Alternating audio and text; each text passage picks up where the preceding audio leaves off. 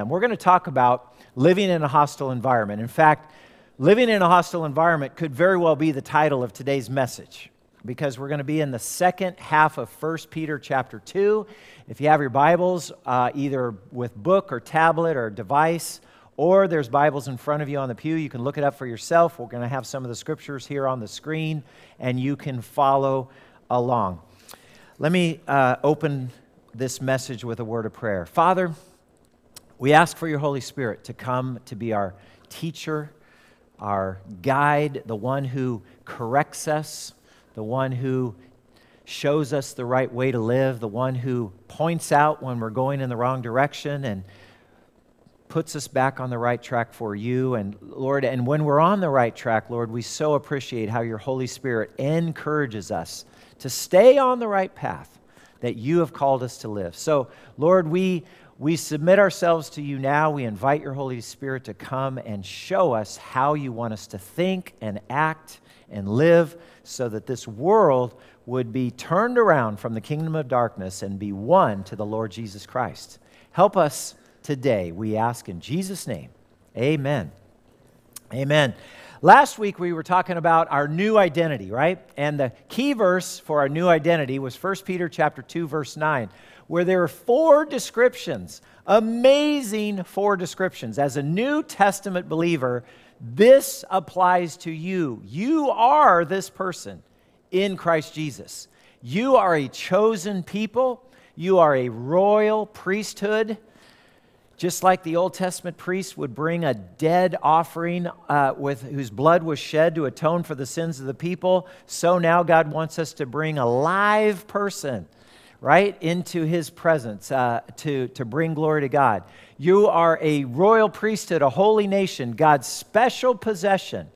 Jews and Gentiles brought together to be one Christian nation under the lordship of Jesus Christ.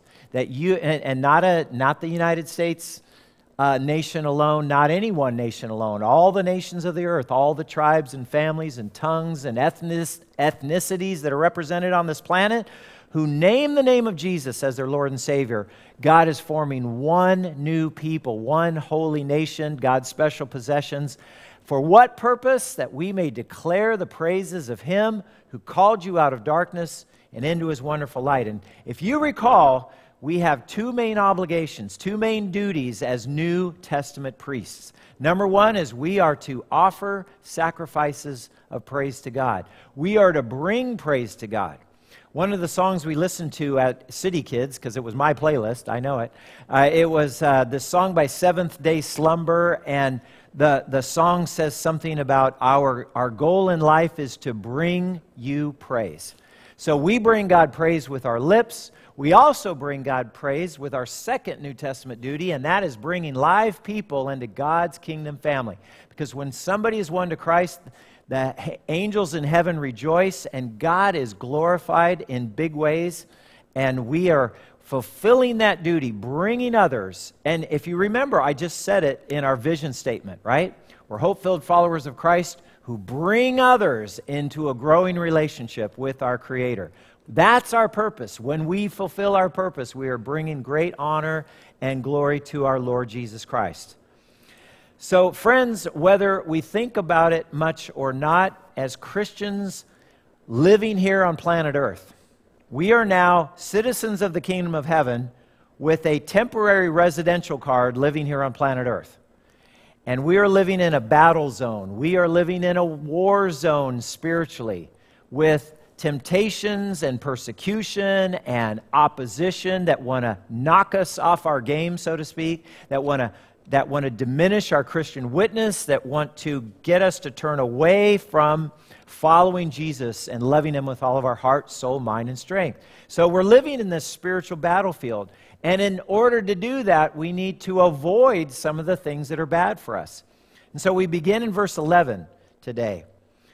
Peter says these words to God's people Dear friends, I urge you, as foreigners and exiles, to abstain from sinful desires which wage war against your soul. You know, when somebody abstains, they have the opportunity to vote yes or no, right? Abstaining says, I'm not going to participate in that. I'm not going to go along with the rest of the world and whatever the rest of the world is doing. And because these marginalized, probably not the center, respected people in society, but followers of Jesus living in Asia Minor, marginalized people on the edge of society, socially excluded from privilege and power, these Christ followers indicated their low status in society. Some interpreters, uh, some commentators say foreigners and exiles. Well, that just means that, that we're foreigners and exiled in this world because our citizenship is in heaven. And that is true. But I think Peter was talking about even while you're living here on earth, you're, you are not accepted. You're not in the in crowd if you're really living a godly life following Jesus. Because those pagans, the people that follow either other religions or idolatry or don't consider themselves spiritual at all, it is not uh, with them, it's not as acceptable your Christian faith and your Christian lifestyle. And you're going to have to represent Christ as an ambassador to their community.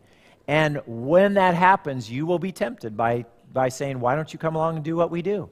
Wait till we get to chapter 4. It says, uh, the, the pagans, they're surprised when you don't go along with them with their wild and riotous living. Um, hopefully that's true in your life. You don't, you choose not to go along, that you abstain from the kinds of temptations and desires that wage war against your soul.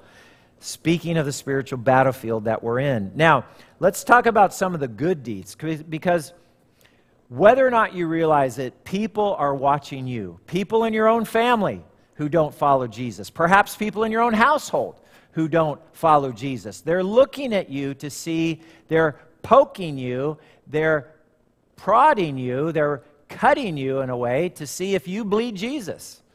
Do you really represent the Christian faith? Do you believe in this stuff or not, or is this just lip service? That's the trouble with the American church. That's one reason why this last upheaval with the with the global pandemic and everything, it's actually served as a filter. It's served as a sieve. It's served as a kind of a, a marking point because the casual Christians have pretty much gone away.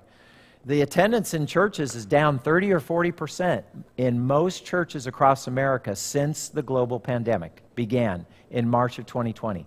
Down 30 or 40 percent. Casual Christians, the ones that just said, you know, that's kind of nice to go to church and follow Jesus and socialize with some friends, but uh, what, whatever happened during COVID, many have chosen not to come back and participate in the local church. I'm so glad that you guys are here because you're part of the solution and, and not part of the people that are staying away. God says, do not forsake the assembling together.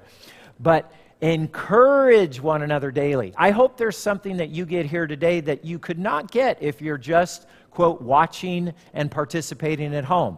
We're glad you're participating at home. But there's something I hope that people are getting here, and that's the idea of fellowship, of encouragement, praying for one another, talking to one another about your lives, sharing your burdens with one another, and, and the whole idea of saying, by being together, like you walk in today, a lot of people are consumer Christians. A lot of people walk into church and say, Okay, God, what do you have for me? You know, got something any good? Because I'm going to be like a movie reviewer and I'll be a movie critic and I'll just say, Hey, how was the word? Eh, worship is so and so, preaching, pff, pff, communion, eh, you know and, and you're giving all this thumbs up and thumbs down as you're, as you're going through the service, as if you're the consumer. No, God says, Come and you bring a sacrifice of praise. You come into God's house and say, Lord, who can I help today? Who can I bless today? Who can I encourage today to follow Jesus more faithfully? If I do that today, then I'm bringing the Lord a sacrifice of praise. I am doing what God wants me to do when I am here worshiping in God's house. It's all about giving and receiving. And the casual Christian in the world today just says, No, I'm a consumer and it's all about me and it's just about what somebody's going to give to me. Think about what you can give in your worship, not just about what you're going to get. In fact, I would guarantee you this that as you focus on who can I bless today, you will actually be blessed more than you would have if you came in and said, Okay, God, what do you have for me today? As citizens of heaven, You're living in this world. You're, you're, we're living under this civil law and authority. I look out and I see your masks on, and I'm reminded of that in a very stark way. Look what it says. It says, verse 12, Peter says, Live such good lives among the pagans that though they accuse you of doing wrong, they may see your good deeds and glorify God on the day he visits us. You think Peter was in Jesus' presence when he preached the Sermon on the Mount? Shine your light before men that they may see your good deeds and glorify your Father in heaven. Where do you think Peter gets these words? He gets them because he was one of Jesus' best friends, because he hung out with Jesus day and night for three and a half years, because he saw Jesus risen from the dead. And he's saying, As an apostle, I need to pass this along to you. I need to pass this along to you in written form because there are going to be future generations that will not have experienced Jesus personally. And he's passing it along to us. And he's saying, Live good lives so that even though they accuse you of doing wrong, your good deeds will silence them Maybe some of the Christians' good deeds in their day in, in that area of Turkey, the Asia Minor, uh, to whom Peter was writing to, maybe some of them actually transgressed some of their cultural expectations and offended some people in society by the way they lived.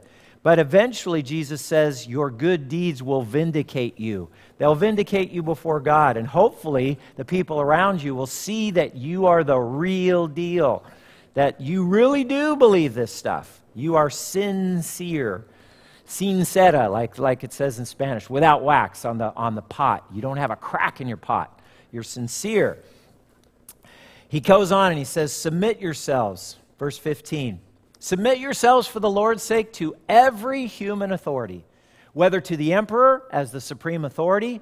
Uh, who was the emperor in Peter's day? Hmm this really saintly guy named Nero. And I say that very sarcastically because Nero was a terrible person and a terrible emperor. He killed a lot of his own family members, sets Rome on fire in a drunken stupor, and then blames it on the Christians and starts persecuting the Christian church. One of the earliest persecutions of the church began in Rome because of this emperor Nero, and yet, perhaps a year before Peter himself went to the cross, Peter writes this letter and he says, You submit yourselves for the Lord's sake to every human authority, whether it's the emperor or to governors. Um, and, and he says, here's the reason why God allows civil government in society. He says, who are sent by God, sent by Him to punish those who do wrong and to commend those who do right. Hopefully, by being good citizens, we'll be commended for doing right and not just punished for doing wrong. In fact, Peter says if you get punished for doing wrong, you didn't do anything special. You're suffering, but you brought it on yourself. The kind of suffering that Peter says that we're called to as Christians is suffering even for doing right, for unjustly suffering. And we're going to get to that in just a moment. That's what I like in this passage. It says, submit to every human authority. That's what I call the mission of submission. The mission of submission. It comes from that Greek word uh, it's called hypotasso. Hypotasso, hypotasso, and it means to stand up under the authority of something. And it's something that the person does voluntarily. If you're being held down or put in a straitjacket and held down and saying, okay, I'm submitting, that's really not what the idea is. You're being involuntarily forced to submit. If you're held behind bars in a prison, you're involuntarily submitting to the authority, right? because I think most of those prisoners would walk out of there in a heartbeat if the doors were open. The point is, is you're voluntarily submitting, whether to the government or to your employer or to your spouse in marriage, there's submission there. If you're a child growing up in a home, you're submitting voluntarily to the authority of your parents to honor your father and mother. And we're going to talk about, in fact, marriage. Peter focuses on the mission of submission in marriage. We're going to talk about that next week. So here's the power of doing good. We're submitting ourselves for the Lord's sake. And then verse 15 For it is God's will that by doing good you should silence the ignorant talk of foolish people. Peter, Peter had high expectations for God's people. You know, that apostle, he set the bar high. You remember what he said last chapter? You know, you could, you could have a love hate relationship with Peter, with Peter if you really think about it. Thank you, Peter, for writing, Be holy, because I am holy, says the Lord. God, you're called to live a life of holiness, to live a life set apart from sin and from the rest of the world's ungodly activities. Live a holy life following Jesus' example. Great. That's a pretty high bar to set. And now, by suffering unjustly, you're silencing the ignorant talk of foolish people. Peter wanted them to have a heart so focused on Jesus, so focused that when he commands that their behavior be focused on love, obedience, submission. He wants them to live such a great life that they would be impeccable, that their lives would be impeccable, unreproachable, or without reproach in the sight of those who are outside the church. And that means that people outside of the church have access to see you and actually see you living a life. You know, this is not a passage that says, okay, Christians, withdraw from the world. You know, oh, if the world rejects you, the whole idea is, oh, this world is going to hell in a handbasket. So the solution is, I'm just going to withdraw and go into our, my little cocoon, either in my own home or a little cocoon with a with a, a church that is so closed off to the rest of the world. You know, the holy huddle, us four, no more. You know, mentality um, that says we're not going to be stained we're not going to be corrupted by the world. We're just going to have our little cocoon community here. No, that's not what Jesus is talking about. Live a life in submission to authority. Live a life that is so good and holy, abstaining from the sins and the temptations of the world, that the world would look on and say, Wow, look how they live. Look, you're silencing the accusations. You're taking away the ammo from the people outside the church who would want to attack Christians and attack the gospel. So we're to live, friends, we're to live a life of proper respect for authority. Peter says this live as free people, but do not use your freedom as a cover up for evil. See, this is where Americans get this wrong. We, we hear this, uh, you know, hey, who, what American would not want to, hey, you want me to memorize a Bible verse? I'll take 1 Peter 2 16a. which means live as free people. Yes and amen. Freedom, baby. But then he says, but do not use your freedom as a cover up for evil. Oh, I like part one. I don't like part two so much, right? Why? Because, because you want your freedom to do ever, whatever you want to do. If you're living being filled with the Holy Spirit, you will want to live a life that pleases God. You'll look at evil and you'll say, Ooh, what a terrible way to live. Ooh, that violates relationship violates relationship between people, it violates relationship with God, it results in division and hatred and eventually war. If I keep acting that way, I don't want to act. I want to act the, the life of love and grace and forgiveness that Jesus acted. I want to be a minister of reconciliation. I don't want to be a minister of division. Live, don't live as a cover up, uh, your freedom as a cover up for evil. Live as God's slaves. He's the one we serve. Show proper respect to everyone. Love the family of believers, fear God, honor the emperor. Genuine freedom, friends, is the freedom to serve God. We're always under the authority of God.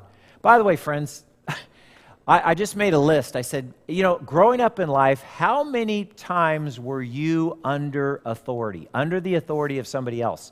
And I don't mean illegitimately, this is all legitimate authority in our lives. You grow up as a baby, as a child, you have your parents. Did I even put parents on there?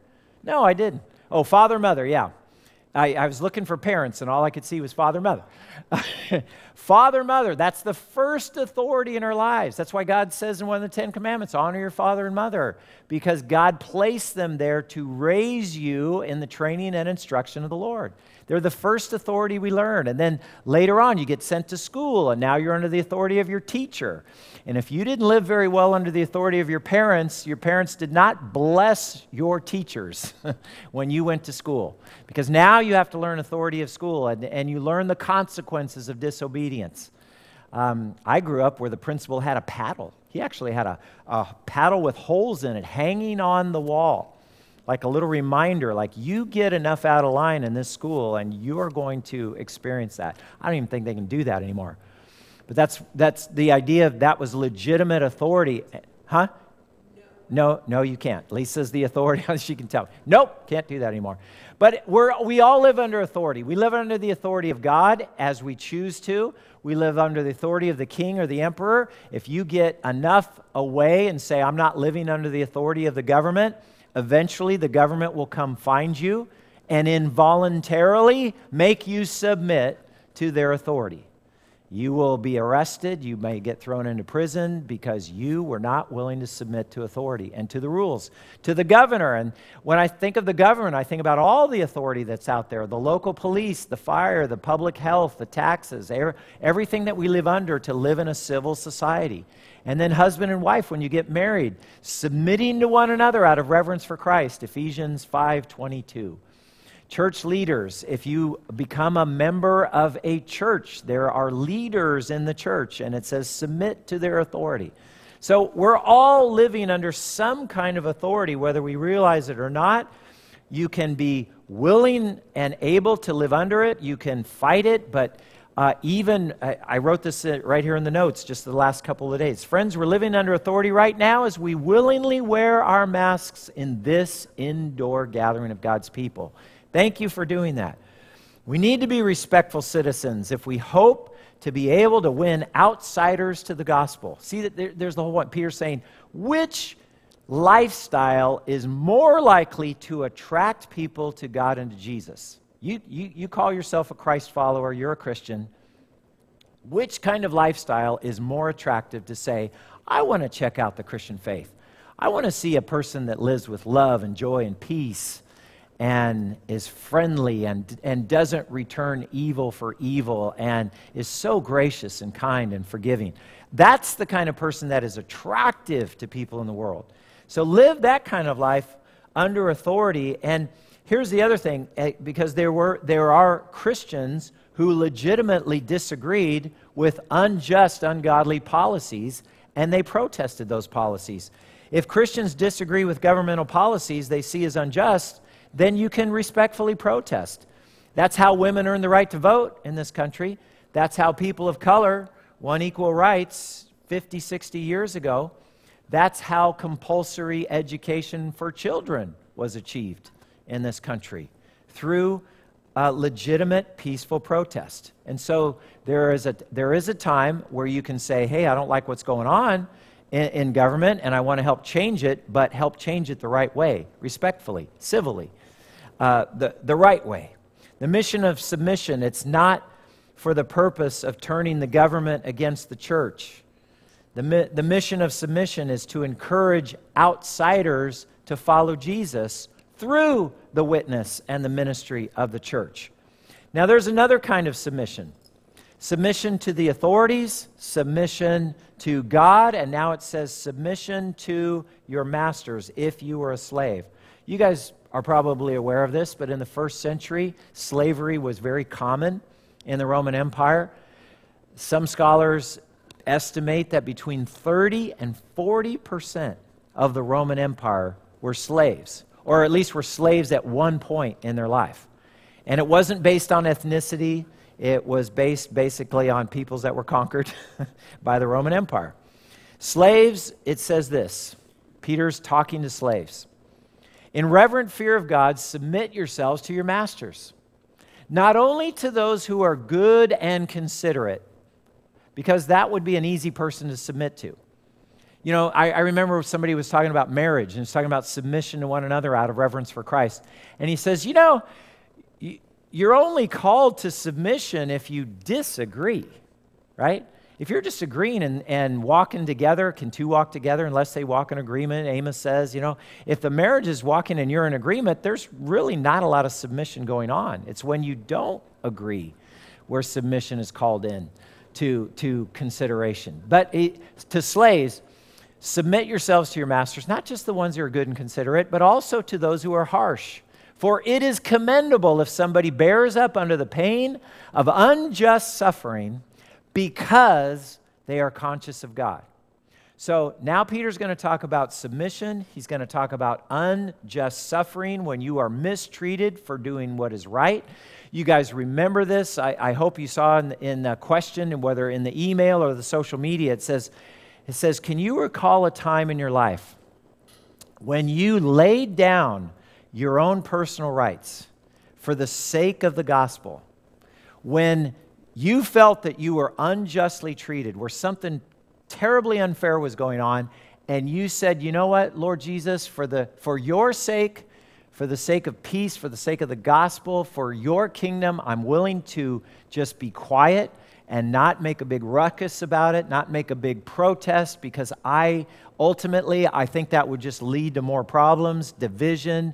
They would, you know, the, it, it wouldn't help create peace at all, where you voluntarily laid down your rights for the sake of the gospel. That's, that's an amazing thing to be able to do. If it, Peter says it's commendable if somebody bears up under the pain of unjust suffering for the sake of the gospel.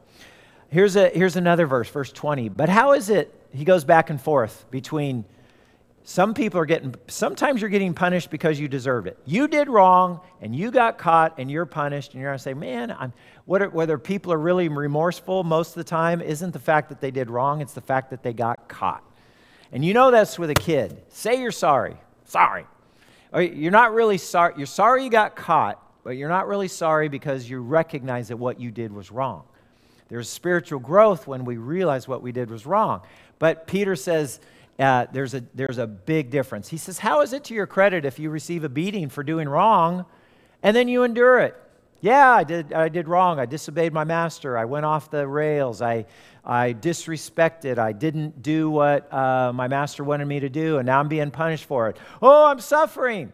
Well, you're, you're, you're justly suffering in a way. Well, that's not to your credit, Peter says. But now he goes into and he says, now you're now the second category here, you're actually getting more like Jesus. But if you suffer for doing good and you endure it, this is commendable before God. You want an attaboy from God? You want a commendation? You want God to pin a verbal a, a medal on you for your actions? Go ahead and suffer for doing good and endure it. That's what's commendable to God. Why? Because when you do that, you're acting more like his son. To this you are called because Christ suffered for you, leaving you an example that you should follow in his steps. By the way, just trivia question. Did anybody ever read the book by Charles Sheldon called In His Steps? In His Steps, yeah. Came out in the, I see a few spiritual people out there. Um, just kidding.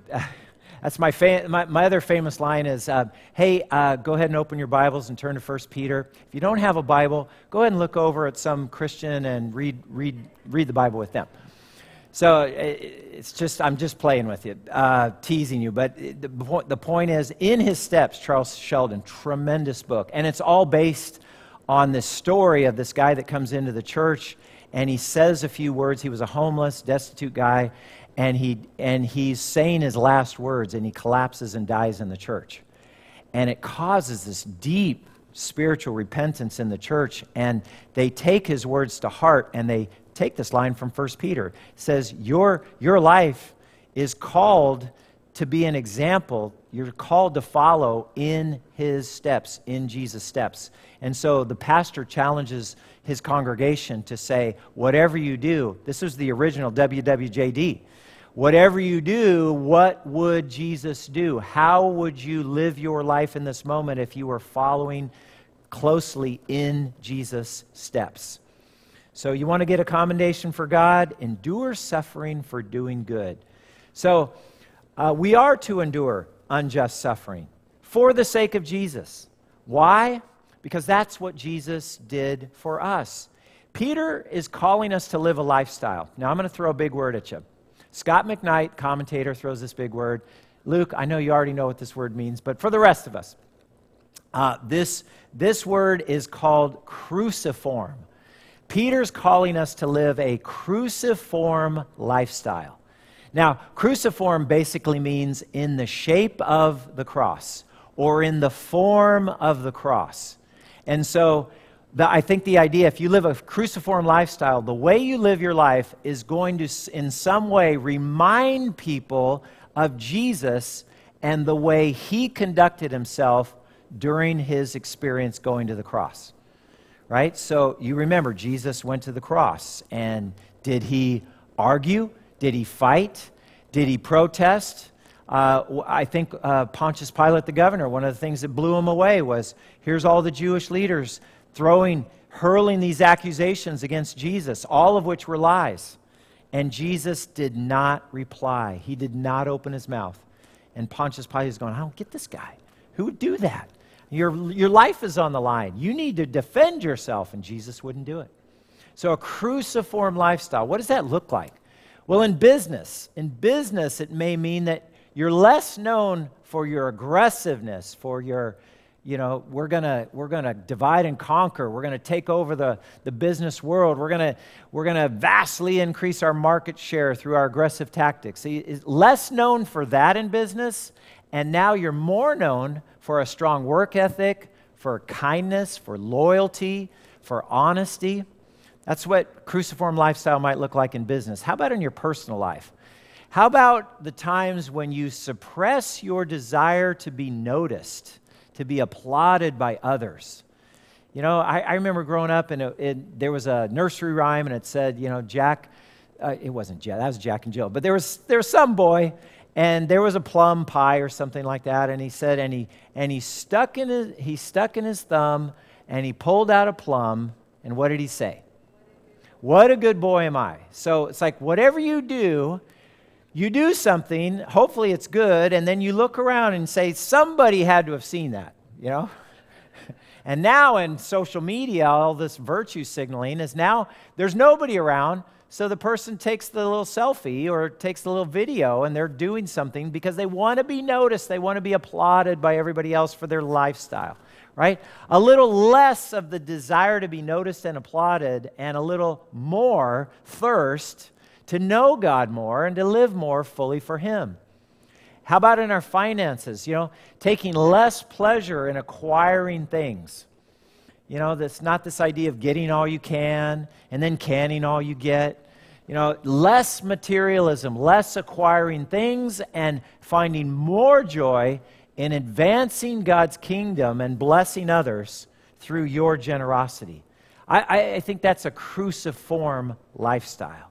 Cruciform lifestyle. You know, in our American culture, especially in the last 30, 40 years, we have become a litigant society. There's another big word lit- litigious litigant society, which means you look at me the wrong way and I'm going to sue you. You know, you do something that I don't like and I'm going to sue you. I'm going to I'm going to take you to court. I'm going to get my rights because I have my rights and they're defending them and everybody walks around with a chip on their shoulder and nobody has a right to bump into me or say anything or you have no right to stop for more than 3 seconds at the stop sign or get in my way or anything like it. it we, we are so self consumed, we become a litigant society. You spill your hot coffee at McDonald's drive through and you sue them for millions of dollars. Even Christians are demanding, we're defending our own personal rights. Now, compare that attitude with Jesus, where Jesus says this in, in the Sermon on the Mount. He says, If someone wants to sue you and take your tunic, let him have your cloak as well. Huh? Is that what it means to follow Jesus? Wait, wait, wait, wait, wait. I thought I was just to believe in Him, take Him as my Savior, trust in Him, and then know I'm going to heaven when I die. You want more from me than that? Yeah, Jesus says, I want more from you than that. I want you to follow me, not just believe in me. Do the things that I would do if you were in my steps.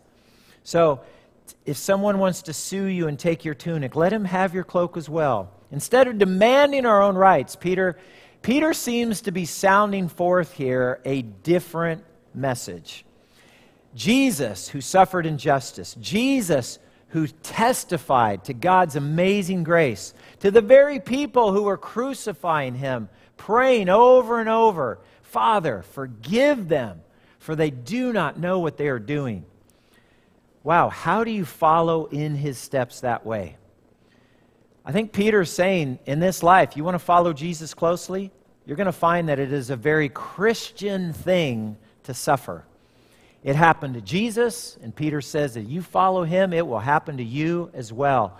And so here's the key, friends how you react to unjust suffering says to the world how much truly, sincerely you know and follow Jesus Christ. How much you've grown in your Christian life. Here's Jesus' example of suffering, verse 22. He committed no sin, and no deceit was found in his mouth. Just think about that for a minute. You know what Peter is saying? Jesus never sinned. He never did anything was wrong. Friends, I, I know that there are a lot of people out there that would want to tell you, yeah, Jesus was a good man. Jesus was a great teacher. Jesus was certainly an example of the finest human beings who have ever lived. But to say that he's perfect, that he never sinned, never did what was wrong, come on. Those are the people that want to take away Jesus' deity. They're, they're the people that want to deny the incarnation, that God became a human being and lived for a while among us, and we saw his glory. They want to take away that. And, and here's the Jesus who said, when the Pharisees, oh, do you remember when the Pharisees were, they're always arguing with him about something. You're breaking the Sabbath, you know, you're eating with sinners. You know, you're always doing what's wrong, Jesus. You let your disciples eat the grain on the Sabbath. Come on. You're blowing it, Jesus. You're sinning all the time. And, and Jesus actually said to them one time, Can any of you accuse me of sin? Can any of you accuse me of sin? And you know what he got in reply? Rigate, rigate, rigate, rigate. Silence. Because no one accused Jesus of sin. They couldn't because he lived a sinless life. That's what makes him qualified. That's what makes the life of Jesus and his blood so valuable that when Peter later on now says that he went to the cross for us, we know that that, that that blood of Jesus keeps on cleansing us from all sin. His life, his sinless life, paid, was, was so valuable to God that it paid for all the sins uh, that you and I have ever committed in this world. No sin, no deceit in his mouth. When they hurled their insults at him, cruciform lifestyle, what does it look like? When they hurled their insults at him, he did not retaliate when they suffered. Do you remember, Lisa, when we were in London and the Muslims were just hurling insults at Christians? They hurled, they hurled insults at Lisa. They were talking she wasn't a godly woman because she had her hair down. She didn't have her, she didn't have her, her head covering on. She was wearing a sleeveless dress and because it was in the middle of the summer and it was hot. And they were saying, you know, what a, what a, uh, a worldly, immoral woman she was because she was dressed that way, hurling insults. And the whole, the whole point, and they were hurling insults at all of us Christians who were trying to witness for Christ to these Muslim people. And the point is, whenever we could remain silent before their accusations and not just like give tit for tat or fight back the same way that they fought us, when we were actually doing that for a moment, I, there, was a, there was this brief experience where I can think of when we experienced this. When they hurled their insults at him, he did not retaliate. He, when he suffered, he made no threats. Instead, what did Jesus do? Father, into your hands I commit my spirit. He entrusted himself to him who judges justly. Surely, look what Isaiah says. He took our pain and our suffering. We considered him punished by God. We thought he was rejected by God. And yet he was pierced for our transgressions, he was crushed for our iniquities. The punishment that brought us peace was on him, and by his wounds we are healed. Isaiah puts it this way 700 years prophesying before Jesus came to earth. He says, We all, like sheep, had gone astray. Each of us has turned to our own way, and the Lord has laid on him the iniquity of us all. That's the atoning sacrifice of Jesus. Peter says it this way in verse 24. He says he was, I'm sorry, he says, Yet he himself bore our sins in his body on the cross, so that we might die to sins and live for righteousness. And now he quotes Isaiah, By his wounds you have been healed. And then Isaiah goes on and he talks about we've all gone astray. But before I get to we've all gone astray, let me just let me just say something about Peter. Can you imagine that the journey that Peter has been on in his lifetime in relationship to Jesus? Meets Jesus in John chapter 1. What do you guys want?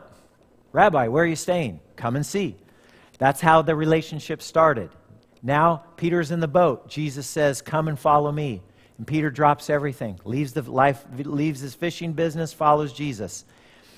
Two years later, they're in Caesarea Philippi. Who do people say that I am? People, Peter says, You're the Christ. You're the Messiah, the Son of the living God. You did not say that from man alone. God gave you that revelation, Peter, and you're going to be a big leader in my church. And on this rock of your confession, I will build my church. The gates of hell won't, won't prevail against it. Then, next, Jesus says, and guess what, guys? We're going to Jerusalem this time, and this time we're not going, we're not coming back. I'm not coming back. It's the last visit. They're going to reject me. They're going to beat me. They're mock me, accuse me. They're going to take me, and I'm going to be put to death on a cross. And three days later, I'm going to rise again. And Peter's reaction is, No, Lord. That should never happen to you. And he got rebuked severely by Jesus for having a, a, man, a, a man centered attitude. He didn't want to lose Jesus, he didn't understand what Jesus was going to do to be the Lamb of God. So Peter begins that way, you know, rebuking Jesus, and now he gets rebuked by Jesus.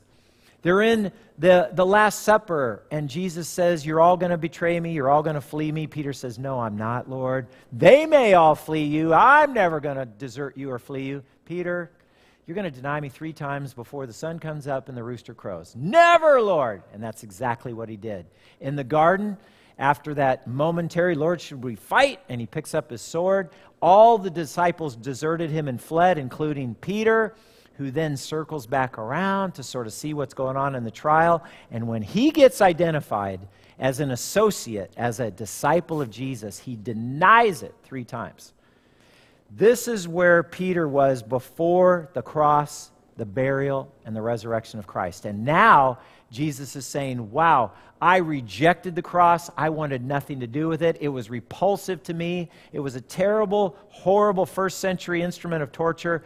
And now Peter's adopting this cruciform lifestyle. Friends, when you, as a follower of Christ, endure unjust suffering, you're acting like Jesus. That's what he went through for you. That's what he wants you to go through for him. And he says, let's follow in his steps. Amen? Let's follow our great shepherd in his steps.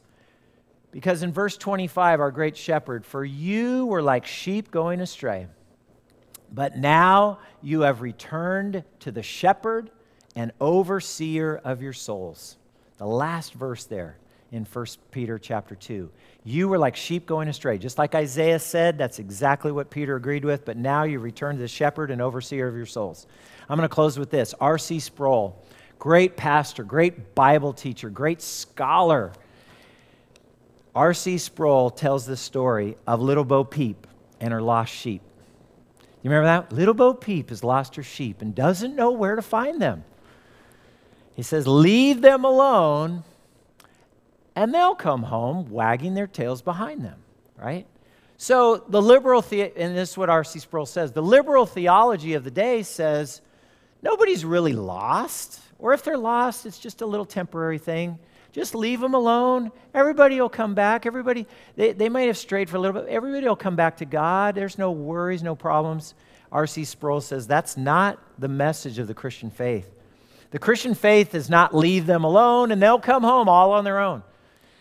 No, Jesus said the Son of Man came to seek and to save that was lost. The Son of the Man, so the Son of Man came and told the story, the parable that of the shepherd who had a hundred sheep, and when one of them went astray, what did that good shepherd do? He went after the lost sheep because that lost sheep was not going to come back on his own. He had to go find it. The truth is, friends, that lost sheep do not know how to come home on their own. He doesn't know where the sheepfold is unless the good shepherd finds him and shows him and leads him back to safety. Friends, you who follow Jesus, you have returned to your great shepherd, Jesus. He came, he sought you, and he bought you with his own redeeming blood. Jesus wants to help everyone find their way back to God. All people, like sheep, have gone astray. Everyone has turned to his own way. Does that describe you, perhaps, friend, even today? Whether you're watching online, whether you're in this house of worship, does that describe you? Are you one of those sheep that has gone astray, gone your own way, said, Lord, right now I'm not putting you first place in my life, I'm doing my own thing, and I don't want you interfering? Have you realized that Jesus, in his grace and his love as the great shepherd, has been pursuing you and wanting to bring you back into a right relationship with God? Are you ready today to turn back to Jesus in humble faith and accept him as the Lord, as the leader of your life? It's one of my favorite bumper stickers. Heading in the wrong direction? God allows U turns. Only I think I would turn that arrow the other way. I think I would say, going in the wrong direction, God allows U turns, because I don't want to end up going that way. So let's turn it right side up. You know, are you ready? But, but seriously, friends, to the point, are you ready to return to the shepherd and the overseers of your soul? Pray with me. Lord Jesus, today I want to acknowledge that you are the great shepherd. You are the great shepherd who is willing to endure unjust suffering and death for my sake to reconcile me to God, to bring me back to a right relationship with God. And today, Lord, I, in humble faith, I'm turning back to you and I say, Lord Jesus, come into my life. Forgive me of all my sins. Cleanse my heart. Put me, Lord, put me on the right path to follow you for the rest of the days of my life. Show me what it means to lead this kind of life where I lay down my rights for the sake of your good news, for the sake of other people to help reconcile and lead them back into a right relationship with God. Help me to do that in Jesus' name. Amen. Friends, if you made that decision and you're here, please indicate that on the welcome card because we want to follow up with you. We want to show you some next steps. If you're watching online and you go to our sebchristian.com website, go to the upper right corner, click on those three horizontal lines. You'll go to connect and you'll go to next steps, and you'll see the steps that you can take to keep moving forward in this Christian faith that we enjoy. God bless you.